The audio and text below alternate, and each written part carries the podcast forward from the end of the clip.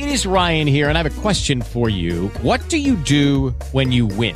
Like, are you a fist pumper? a woohooer, a hand clapper, a high fiver. I kind of like the high five, but if you want to hone in on those winning moves, check out Chumba Casino. At ChumbaCasino.com, choose from hundreds of social casino style games for your chance to redeem serious cash prizes. There are new game releases weekly, plus free daily bonuses. So don't wait. Start having the most fun ever at ChumbaCasino.com. No purchase necessary. BGW. Void were prohibited by law. See terms and conditions. 18 plus.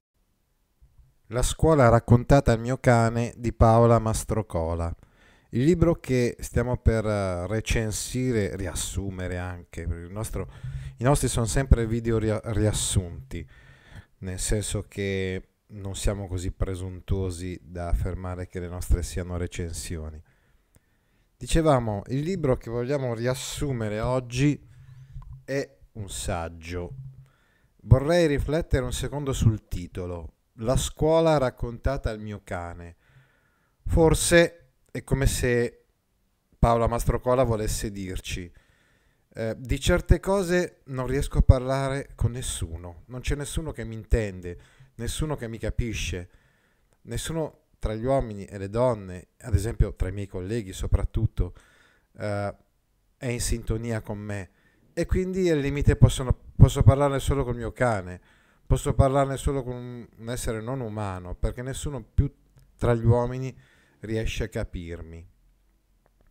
È un altro modo, insomma, per eh, intitolare comunque abbastanza ironicamente, insomma, un saggio di riflessione sulla scuola. Il primo che lei ha fatto, poi ne ha fatti altri. Infatti, eh, per esempio, il libro Togliamo il disturbo è una specie di seguito della scuola raccontata al mio cane. Questo libro fa il paio, quindi con uh, togliamo, togliamo, il disturbo, che porta alle estreme conseguenze lo sfogo di Mastro Cola, abbastanza diciamo così radicale, eh, portato alle estreme conseguenze, porta proprio a, a questo paradosso eh, che noi insegnanti a questo punto non abbiamo più alcun motivo per restare in una scuola che è quasi più un parcheggio no? che non una vera e propria scuola e quindi a questo punto possiamo anche si può anche fare a meno ecco, degli insegnanti nella scuola così come è concepita oggi come oggi abbiamo uh, introdotto in classe la lettura abbiamo letto in classe dei brani insomma di un romanzo di Paola Mastrocola, Una barca nel bosco. È la stessa autrice che parlando di se stessa no, cita il titolo di questo suo romanzo che abbiamo già presentato in classe. Lei dimostra così un'analogia fra se stessa e il protagonista di quel romanzo. Insomma, anche Paola è come una barca nel bosco, cioè si trova a disagio in un posto che non sembra proprio fatto per lei, nel senso che la scuola, oggi come oggi, non sembra più fatta perché ci siano degli insegnanti che abbiano voglia di leggere o di trasmettere letteratura, ad esempio, passione per la letteratura. Ecco perché lei si sente, come, come direbbe Pirandello, fuori di chiave, fuori dal coro. Forse anche per questo eh, ci è simpatica nel senso che mh, dimostra appunto di, ess- di essere anticonformista spesso nei suoi libri, provocatoria anche in modo radicale, dicevamo. Ecco. Certo, Mastro Cola non è senza difetti perché abbraccia una tesi in modo radicale e quindi spesso quando si fa un discorso di questo tipo non eh, si tiene conto di tutti i fattori in gioco, ad esempio la lotta alla dispersione scolastica, piuttosto che il, eh, gli alunni disabili di SA, eccetera, eccetera. Comunque, lei è molto meglio di tanti apocalittici che spesso si indignano solamente per comodità. Almeno Paola ha un'idea di scuola che ci affascina, quella di un insegnante di lettere che leggendo Virgilio e Dante, per esempio, trasmette, come dice lei stessa, nella pagina 50-51 del suo libro La scuola raccontata al mio cane. Ci viene spesso con i figli, specialmente quando sono ancora piccoli. Diciamo a nostro figlio, siediti di buono e ascolta questa frase com'è bella. Oppure ascolta questa favola, questo dialogo, questi versi. Se una, cosa, eh, scusate, se una cosa ci piace, vogliamo trasmetterla per una specie di contagio. Il verbo trasmettere viene da trans più mittere, mandare al di là. Io ho una cosa e la voglio mandare di là. Così anche gli altri ce l'hanno. E quando ce l'hanno anche gli altri, quando cioè quella cosa è arrivata anche da loro, allora io potrò condividerla. Ci metteremo tutti seduti di là trans e condivideremo questa cosa. Condividere, dividere insieme con gli altri, cum. Una torta tipicamente si condivide. Mica ti strafoghi mangi- mangiandotela tutta da solo. È la prima cosa che ci viene in mente. Una cosa ti piace, bene, la condividi. Io direi che esattamente questo è insegnare, niente di più, il piacere immenso della condivisione. Ecco, queste parole di Paola Mastrocola ci hanno entusiasmato. E ci sono delle perle, dicevamo, in questo libro, perché è proprio vero che un insegnante appassionato concepisce così la scuola, la possibilità di condividere, qual- di trasmettere, insomma, qualcosa di bello, che ha letto, ad esempio. Quando leggiamo a chi ci è vicino quel che ci piace o ci emoziona, noi stiamo insegnando. Ecco, sappiamo che dall'inizio della storia, da quando è comparso l'uomo sulla Terra, è iniziato anche l'insegnamento. Quindi non, bis- non, non è necessario avere una laurea per essere insegnanti, quando noi leggiamo, dicevamo quando il papà legge per esempio ai suoi figli qualcosa, racconta, eccetera, è un insegnante. Ma ne siamo felicemente inconsapevoli. Non abbiamo fatto nessun corso di didattica, non sappiamo affatto che quel che stiamo facendo è insegnare. Lo facciamo e basta, perché ci sembra naturale farlo. E l'unico impulso che seguiamo è il profondo desiderio che l'altro partecipi alla nostra gioia interiore, che la condivida. Quindi insegnamento quasi come testimonianza. Insegnare è entrare in classe e dire sentite che bello questo brano. Se poi quel tal brano non abbiamo trovato ieri per caso solo noi e non piace solo a noi, ma è un brano famoso, noto a tutti, che viene da un tempo passato e che anche le generazioni precedenti hanno amato e per questo amore tramandato, allora ancora meglio. Siamo doppiamente felici perché condividiamo qualcosa che è già stato, prima di noi, condiviso e dunque appartiene a tutti, eh, fa parte appunto del nostro patrimonio culturale comune. In questo caso condividerlo vuol dire percepire il tempo che scorre e capire di far parte di un mondo molto più grande del nostro piccolo e limitato universo. E allora dobbiamo semplicemente entrare in classe e leggere Dante o un pezzo di Dickens o una lettera di Kafka o due versi della Cveta, Cvetaeva, che non conosco tra l'altro, una poetessa evidentemente, che non conosco. Non importa cosa sia, qualsiasi cosa che faccia parte del nostro comune universale patrimonio di studio, studium, che poi vuol dire passione in latino. Eh? Questa cosa dobbiamo portarla in classe e semplicemente leggerla, poi chiudere il libro alzare gli occhi, guardare gli allievi e uscire. Basta, la lezione è finita. Ecco sì, questa è una cosa un po' criticabile, nel senso che abbiamo già detto sempre è, è molto radicale Paolo, Paola Mastrocola nelle sue affermazioni. Forse qualcuno potrebbe dire la lezione è finita quando abbiamo un feedback da parte degli alunni o una verifica, uh, però lei in questo modo è come se ci volesse dire il cuore, il nucleo del nostro lavoro è quello, la, il trasmettere. Bene, l'anno scorso abbiamo letto Lettera a una professoressa di Don Lorenzo Milani. Quest'anno leggiamo un libro che sembra proprio una risposta a quella lettera, nel senso che è una professoressa che prende la voce. E quindi abbiamo un punto di vista senz'altro diverso.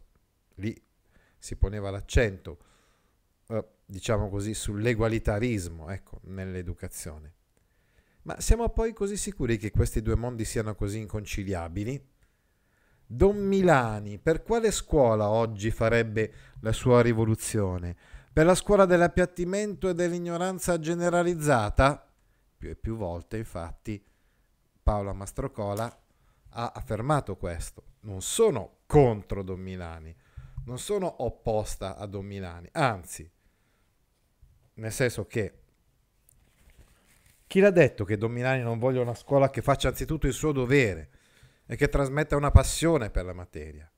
E chi l'ha detto che Mastrocola desideri una scuola classista? Perché è chiaro, evidente che una delle critiche che immediatamente può essere posta a Paola Mastrocola è, è la seguente.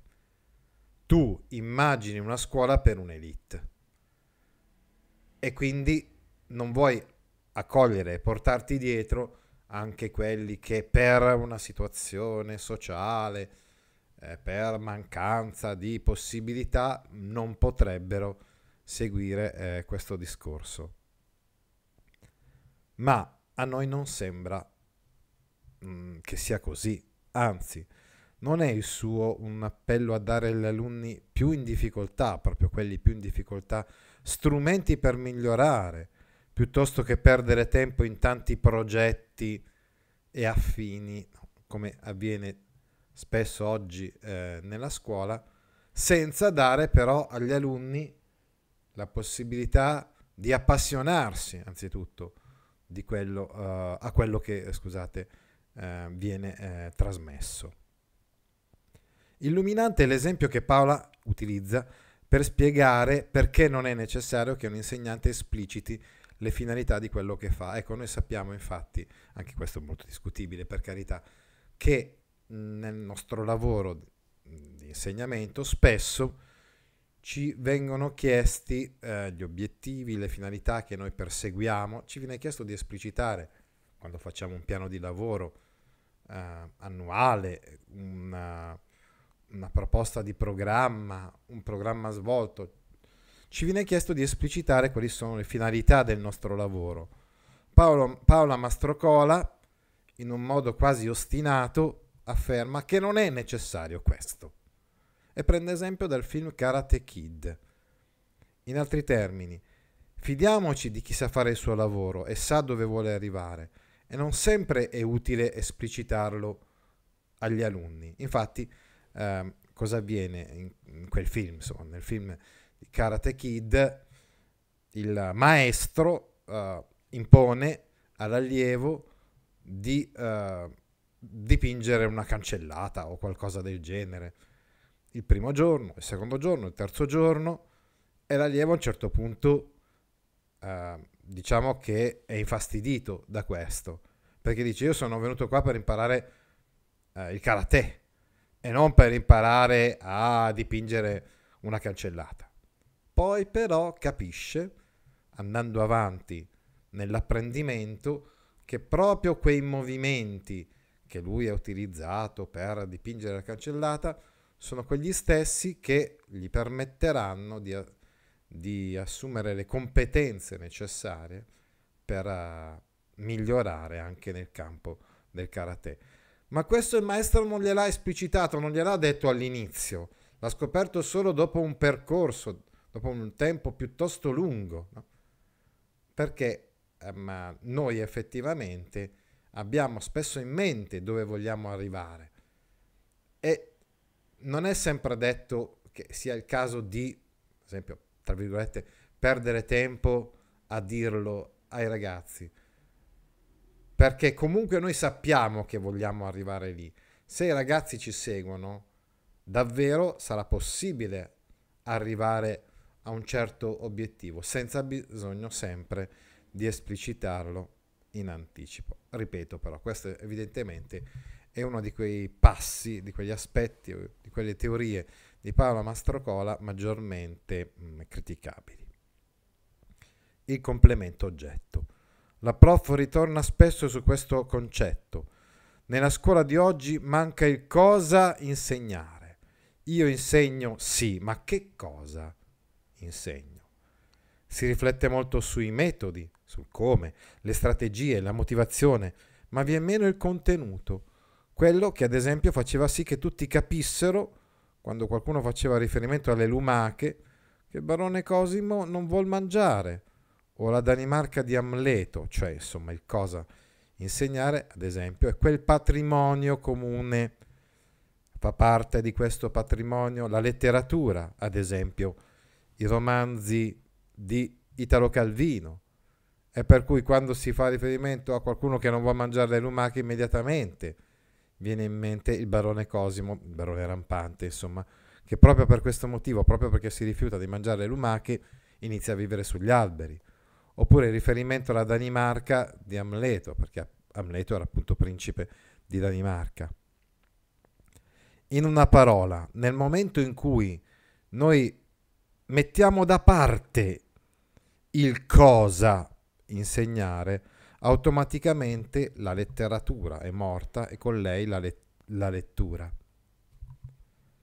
Riflette poi Ma- Paola Mastrocola anche sulle antologie del biennio. Questa è una delle cose su cui non sono del tutto d'accordo con Mastrocola. Lei è contraria alle nuove antologie del biennio che sono divise per argomenti di o narratologia o per generi letterari o per tematiche e invece predilige le antologie di una volta che presentavano una scansione cronologica dei testi, in genere presi dall'Ottocento o dal Novecento. Insomma, nelle antologie del biennio si faceva un discorso sulla letteratura dell'Ottocento e del Novecento che poi si sarebbe ripreso anche alla fine del, del triennio, tale quale, insomma, pari pari, mentre oggi come oggi il 99,9% dei, dei docenti di lettere nel biennio fa un lavoro appunto di narratologia, stilistica, di introduzione all'analisi del testo. E poi il lavoro di storia della letteratura viene rimandato al triennio.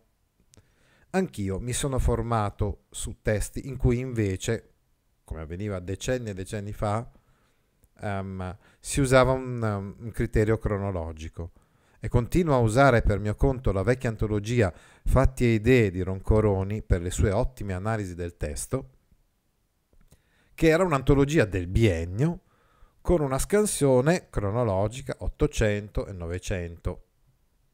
Però, devo dire la verità, è anche bello leggere insieme poesie sull'amore, magari di periodi diversi della storia, quindi ad esempio poesie di Saffo, di Catullo e di Montale, o addirittura di poeti mh, mm, che non fanno parte della nostra cultura occidentale. Non è detto, insomma, che si debba uh, per forza fare un discorso di storia della letteratura. Insomma, non sono così d'accordo che sia così essenziale il contesto, la storia della letteratura o la biografia dell'autore. Se per quei due anni noi poniamo l'accento ancora di più sul testo, io sono contento.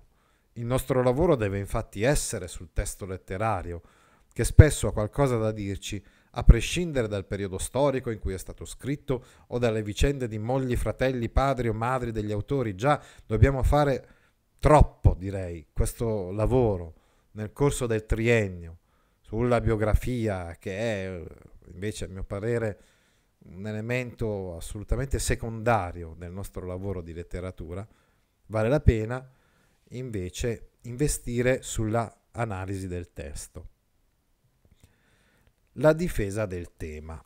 Anche in questo è molto radicale Paola Mastrocola e dice una volta fino per esempio al vecchio esame di maturità che poi è stato riformato intorno al 1998 dal ministro Berlinguer c'era come compito di italiano il tema punto e basta poi sono state introdotte queste nuove tipologie testuali come l'analisi del testo il saggio breve o l'articolo di giornale.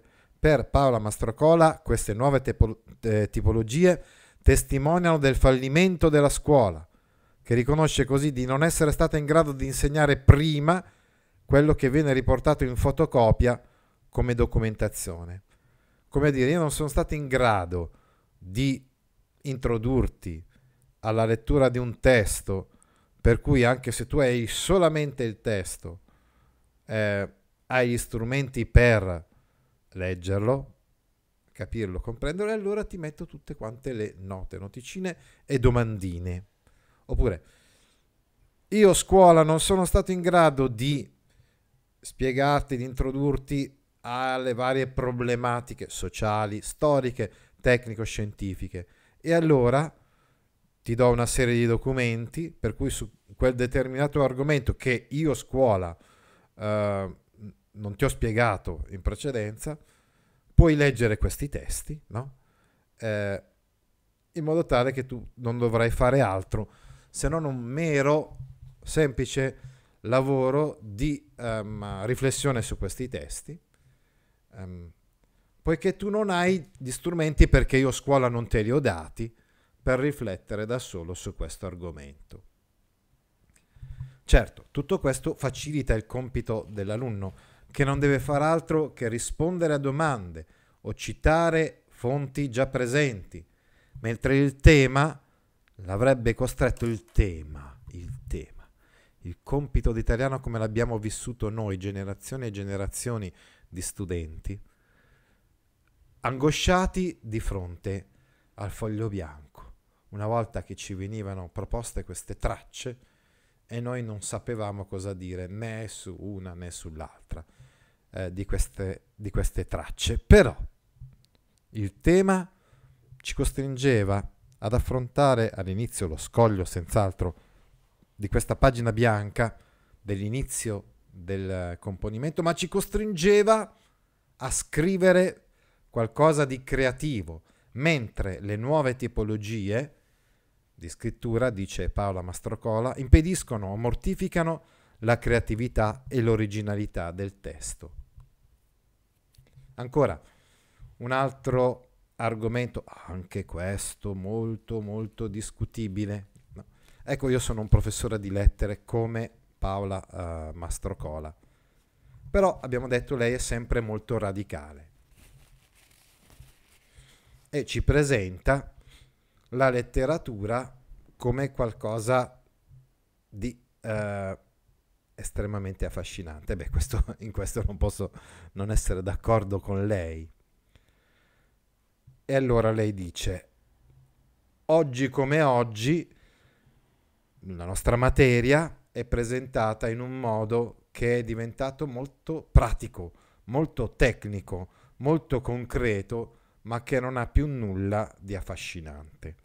Per un'assurda sudditanza al mondo del lavoro o alle richieste della società, si privilegiano gli scritti pratici in italiano o le conversazioni quotidiane in lingua straniera, perdendo così il gusto della letteratura, che non è immediatamente utile alla vita, ma è un bagaglio che ha arricchito intere generazioni di studenti, molto più ricchi umanamente, magari altrettanto capaci poi di cavarsela nelle varie situazioni della vita, perché anche se la, le nostre generazioni non erano state abituate a scuola a, a, a rapportarsi col mondo del lavoro, a prepararsi un curriculum o a fare questi scritti, dicevamo, pratici, comunque poi ce la siamo cavata eh, egregiamente.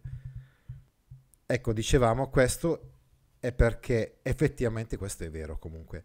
La letteratura di per sé non è utile, però è qualcosa che ci arricchisce umanamente e che poi possiamo giocare, ehm, diciamo così, è una carta, intendo dire, che possiamo giocare nella nostra vita anche se mh, mm, non è sempre così immediatamente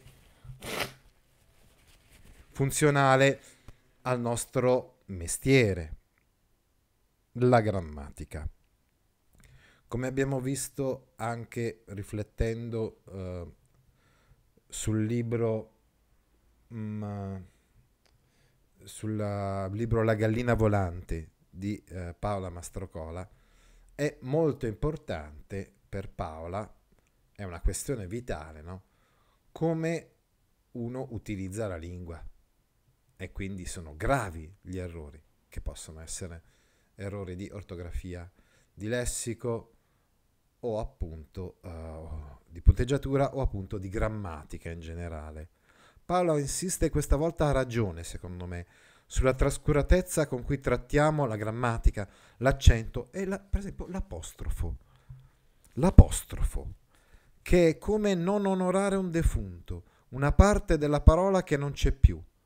Giustamente dice che noi siamo capaci di indignarci solo per altre cose e non ci indigniamo invece per questa mancanza, per questa dimenticanza. Quindi è come se una persona morisse e noi non le offrissimo gli onori eh, dovuti, il dovuto rispetto. Io credo che quasi nessuno si chieda perché ai nostri ragazzi la scuola oggi insegni a fare articoli, saggi brevi o lettere commerciali, né quale sia la differenza teorica tra letteratura e comunicazione. Agli adulti miei coetanei, ora genitori come me, non importa molto di tutto ciò. Se scendono in piazza per la scuola è solo per questione di orari, tempi pieni, precariato, occupazione, scuola pubblica e scuola privata, non certo per difendere la letteratura e i linguaggi artistici, questioni sindacali, non certo culturali. Che tristezza, Valérie. Ecco, qua invece si allarga la riflessione di Paola Mastrocola al fatto che tutte le volte che noi diciamo la scuola non va, è perché secondo noi occorre difendere i posti di lavoro, occorre difendere la scuola pubblica, mentre non scendiamo mai in piazza e facciamo male, non scendiamo mai in piazza per dire caspita, ma la scuola deve ritornare ad essere qualcosa che ci forma per la vita, non in modo così pratico e utilitaristico come invece avviene oggi. La responsabilità dell'adulto. A questo proposito Paola riflette sul degrado della scuola, di cui sono in parte responsabili i genitori. Una parte importante di colpa ce l'hanno proprio i genitori. Si scaglia spesso Paola Mastrocola eh, contro eh, i genitori. Per esempio, come ha fatto una mamma sotto gli occhi appunto di Paola, che cosa ha fatto? Ha rimproverato il figlio che non ha studiato, ma poi ha giustificato il figlio sul diario inventandosi che è dovuto andare dal dentista. Paola rimane scioccata da questa esperienza che eh, le capita. Proviamo ad andare alla pagina 123 eh, del libro. Beh, anzitutto a pagina 123 una riflessione, dicevamo, sulle responsabilità di noi adulti. Noi genitori di oggi, gravati e smarriti, vogliamo una cosa sola, che i nostri figli vadano a scuola contenti e felici. La frase che più mi sento dire nelle ore di ricevimento parenti è a noi basta che nostro figlio vada a scuola sorridente. Credo che vogliano una specie di SSP, scuola del sorriso permanente, come vedremo in una delle prossime slide. Sia ben chiaro, non siamo genitori irresponsabili, indifferenti o inconsapevoli. Noi ci rendiamo benissimo conto che la grammatica è fondamentale e che sarebbe bene che a scuola i nostri figli la facessero e come.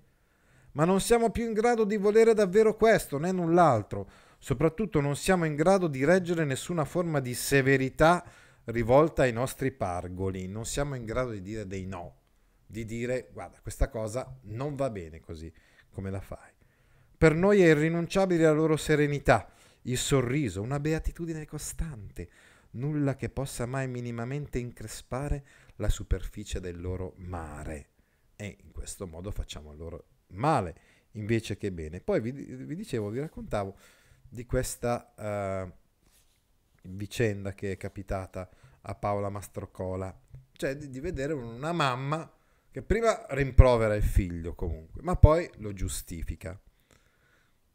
Ancora, eh, per esempio, capita appunto a lei come insegnante di dire cerchi di far spegnere due o tre ore al giorno il cellulare a suo figlio, almeno mentre fa i compiti. E mi sento rispondere, dice Paola, appunto da questi genitori che io ho cercato uh, di indirizzare.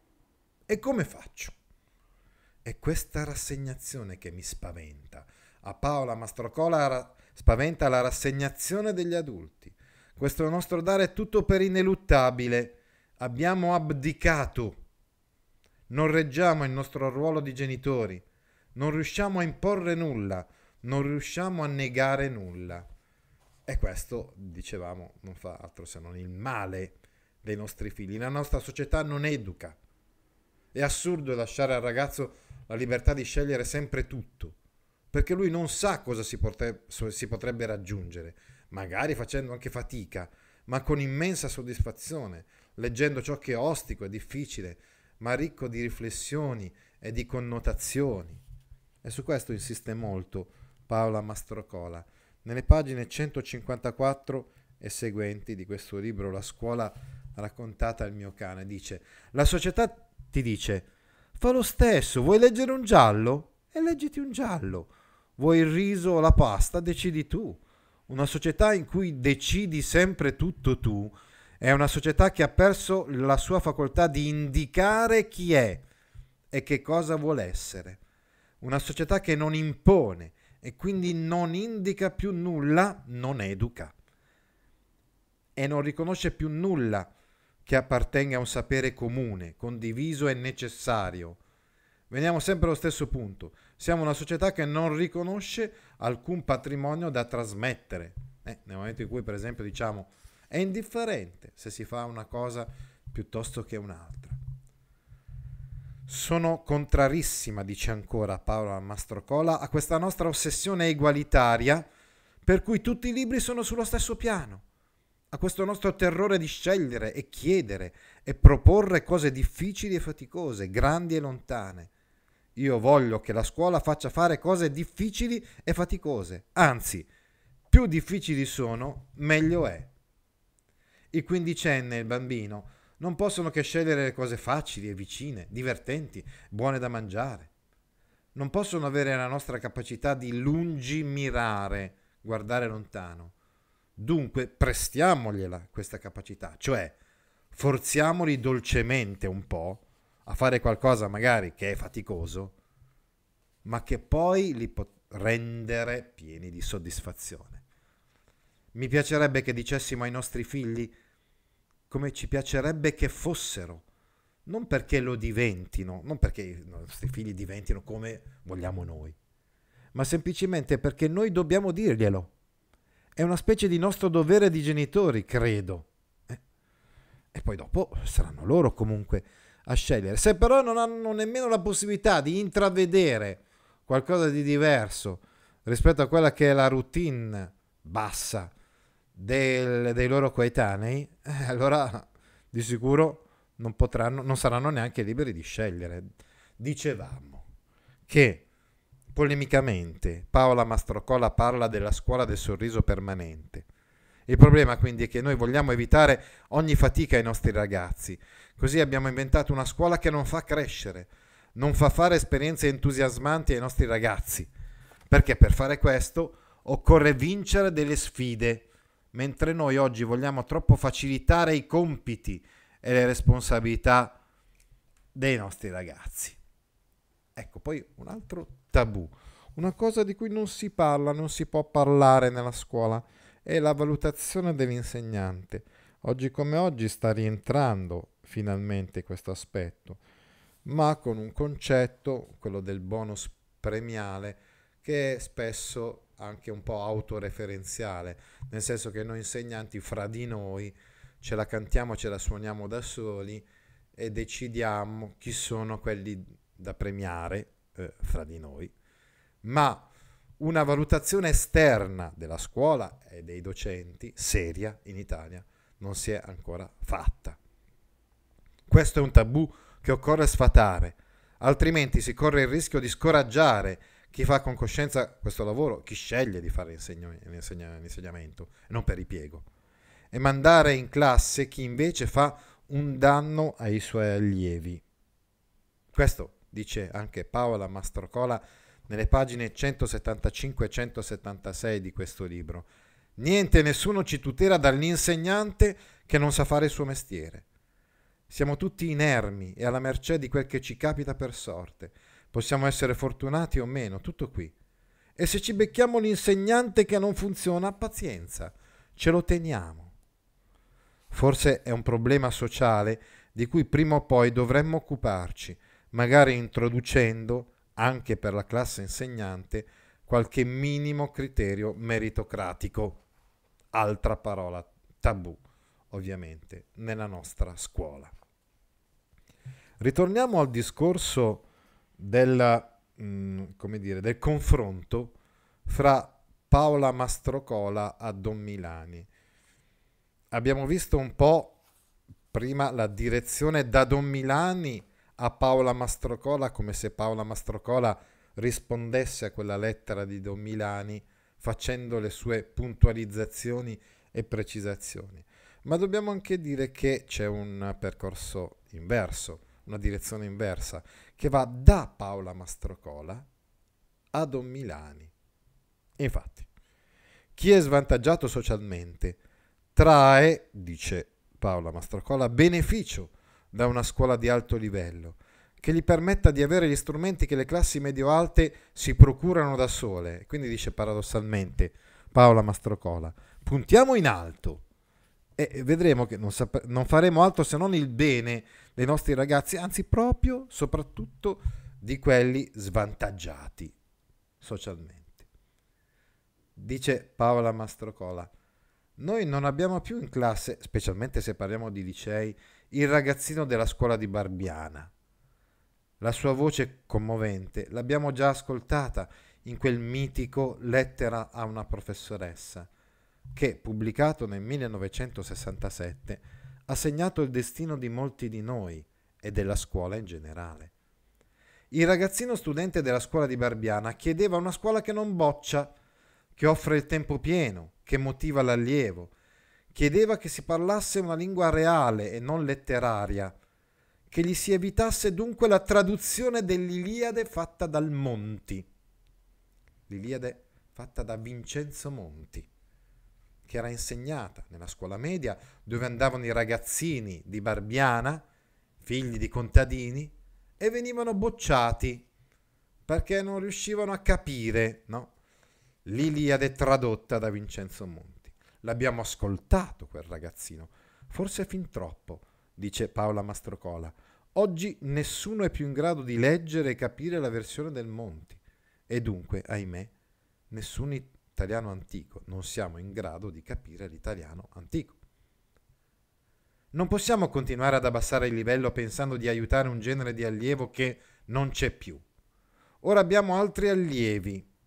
Ora lo stesso ragazzino di Barbiana chiederebbe per favore di fare la versione del Monti Chiederebbe cioè una scuola che gli dia un grado alto e non basso di conoscenza, perché solo così lui potrebbe competere con i figli del ceto medio-alto che vanno a studiare all'estero e poi troveranno impiego nell'impresa di papà o degli amici di papà.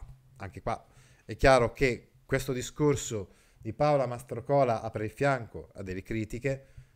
Pensiamo per esempio alla necessaria integrazione degli alunni stranieri nella nostra scuola. E quindi al concetto necessario che è importante anzitutto dare degli strumenti linguistici di base a tutti. Però, dice Paola Mastrocola, puntiamo in alto. E così anche quelli che partono dal basso potranno molto salire, altrimenti le differenze, la disparità socioculturale di partenza rimarrà anche all'arrivo, cioè alla fine del percorso di studi. Dunque, questa scuola facile facile che aiuta e assiste non è più per favorire il ragazzino di Barbiana, finisce per favorire i già favoritissimi nuovi figli di papà, quelli che hanno vestiti firmati, motorini, cellulari, vivono attaccati alla PlayStation e si fanno ogni anno un mese in Irlanda per l'inglese. È a loro che rendiamo la vita sempre più facile. Stiamo sbagliando battaglia. Stiamo dando l'opportunità alle classi medio-alte di fare una scuola facile, mentre sarebbe il momento di dare l'opportunità alle classi medio-basse di fare una scuola difficile. E allora stiamo andando verso la fine del libro di Paola Mastrocola. qual è la battaglia da combattere oggi? Dice Paola, se nel, nel 68 si è combattuta una battaglia giusta contro il nozionismo e l'autoritarismo, oggi per cosa vale la pena combattere? E poi, siamo sicuri che chi ha battagliato in quegli anni ha sempre davvero fatto il bene della scuola? Dice infatti Paola Mastrocola.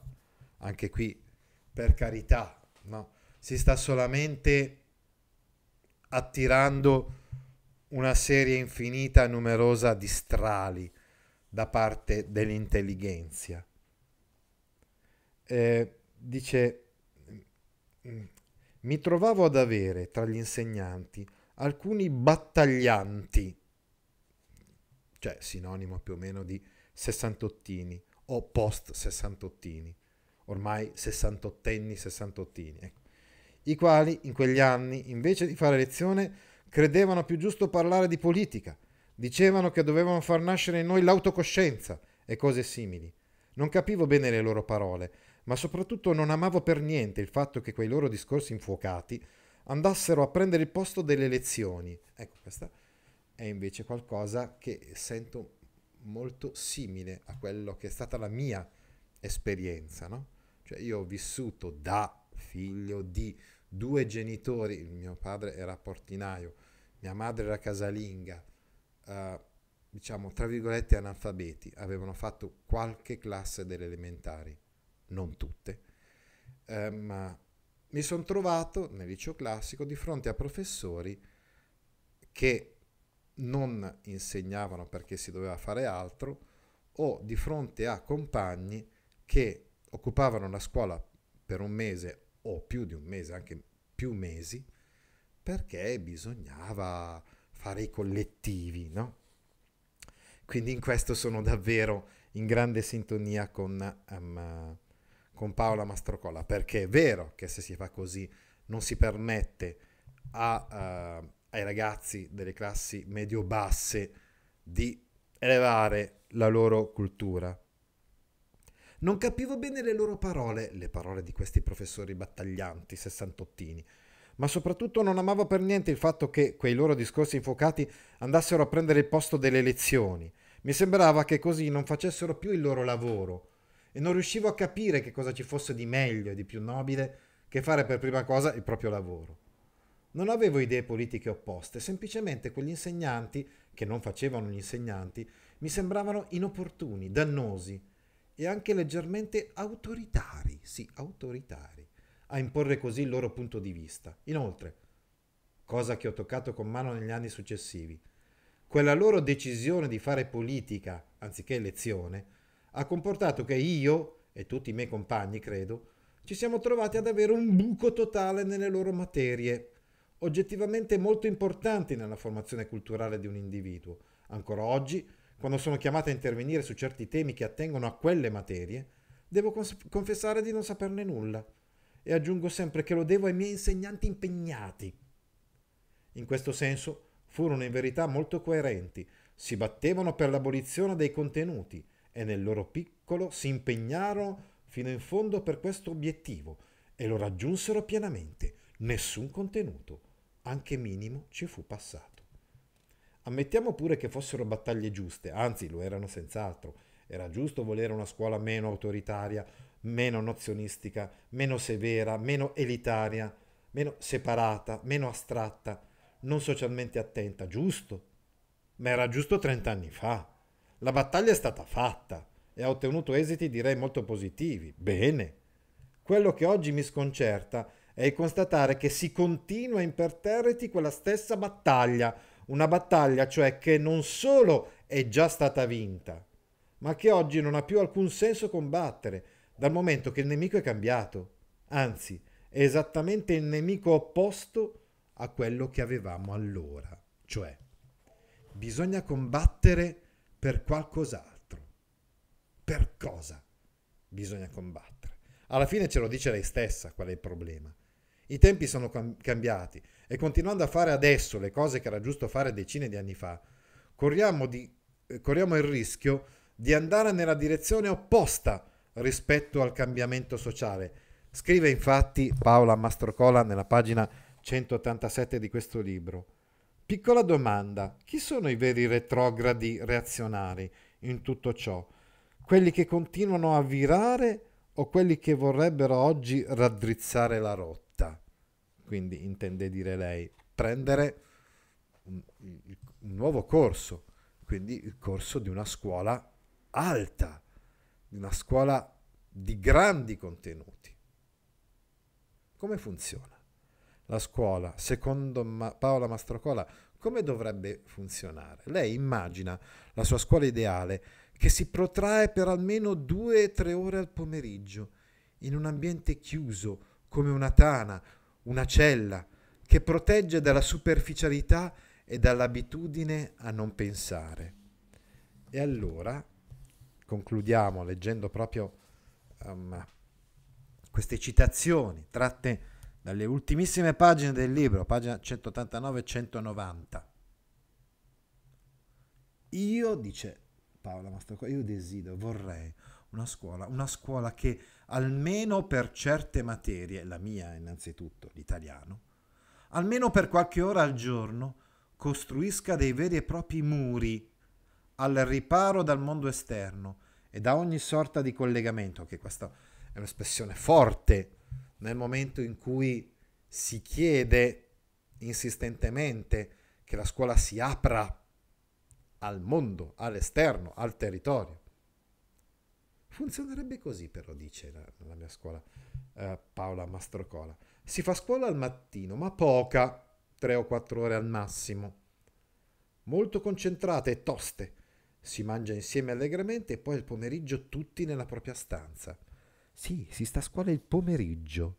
Sì, così risolviamo anche il problema squisitamente sociale più che didattico del tempo pieno, ma isolati e fermi, molto fermi, chiusi, rintanati. Ogni allievo ha a sua disposizione una, deli- una deliziosa tana cameretta, con i muri tutti bianchi, un'enorme finestra per guardare fuori, eh, come le celle di un, di un monastero si può dire. Null'altro se non una bella scrivania con la lampada, una piccola libreria a muro, una poltrona comoda e forse anche un gatto da accarezzare. Sì, un morbido gatto per ogni allievo.